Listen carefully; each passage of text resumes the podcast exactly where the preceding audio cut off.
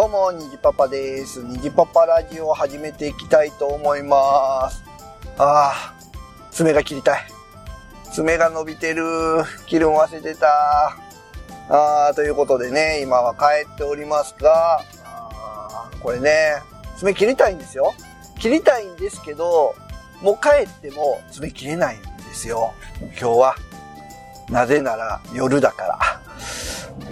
これ、皆さん、こう夜に爪切るとあんまり良くない的なね、えー、ありますよね。そういう言い伝えみたいな。なんかで見たら、何やったかなうーん、なんや、なんや、忘れた。なんかで見た。えー、なんか親の死に目に会えないとかそんなんでしたっけ？ねえ、そんなん聞くんで、なんか夜中にね、爪切るの嫌なんですよね。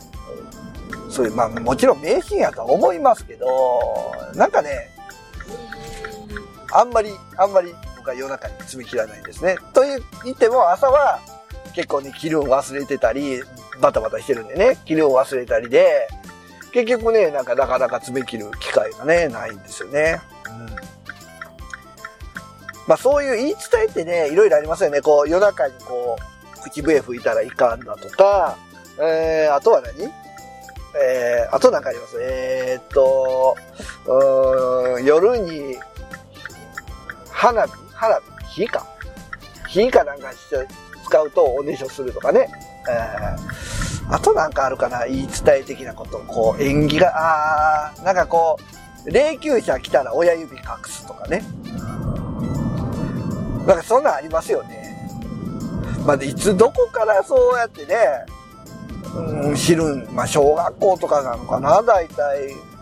まあ、昔はね、なんか、口裂け女とかね、人面犬とかね、えー、あとな、何？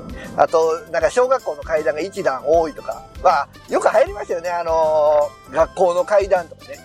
まあ、そんなのもね、今は昔ですけど、まあ、でも、そうは言いながら、不意にね、夜中にちょっとこう、一人でお風呂入ってる時に、こう目をつぶるのがちょっと、ちょっとこう不安だったり。そんなこともあったりしますね。まあ、僕はもう最近ね、基本子供と一緒に入るんで、そう感じることもほぼほぼないんですけどね。まあ、僕は必須の、あの、怖がり屋なんで、ホラー系映画も嫌いですし、まあ何が一番嫌いって、こう、日本のね、ホラーは一番嫌ですね。なんか見た後もゾクゾクする感じ。いやー、絶対見ない。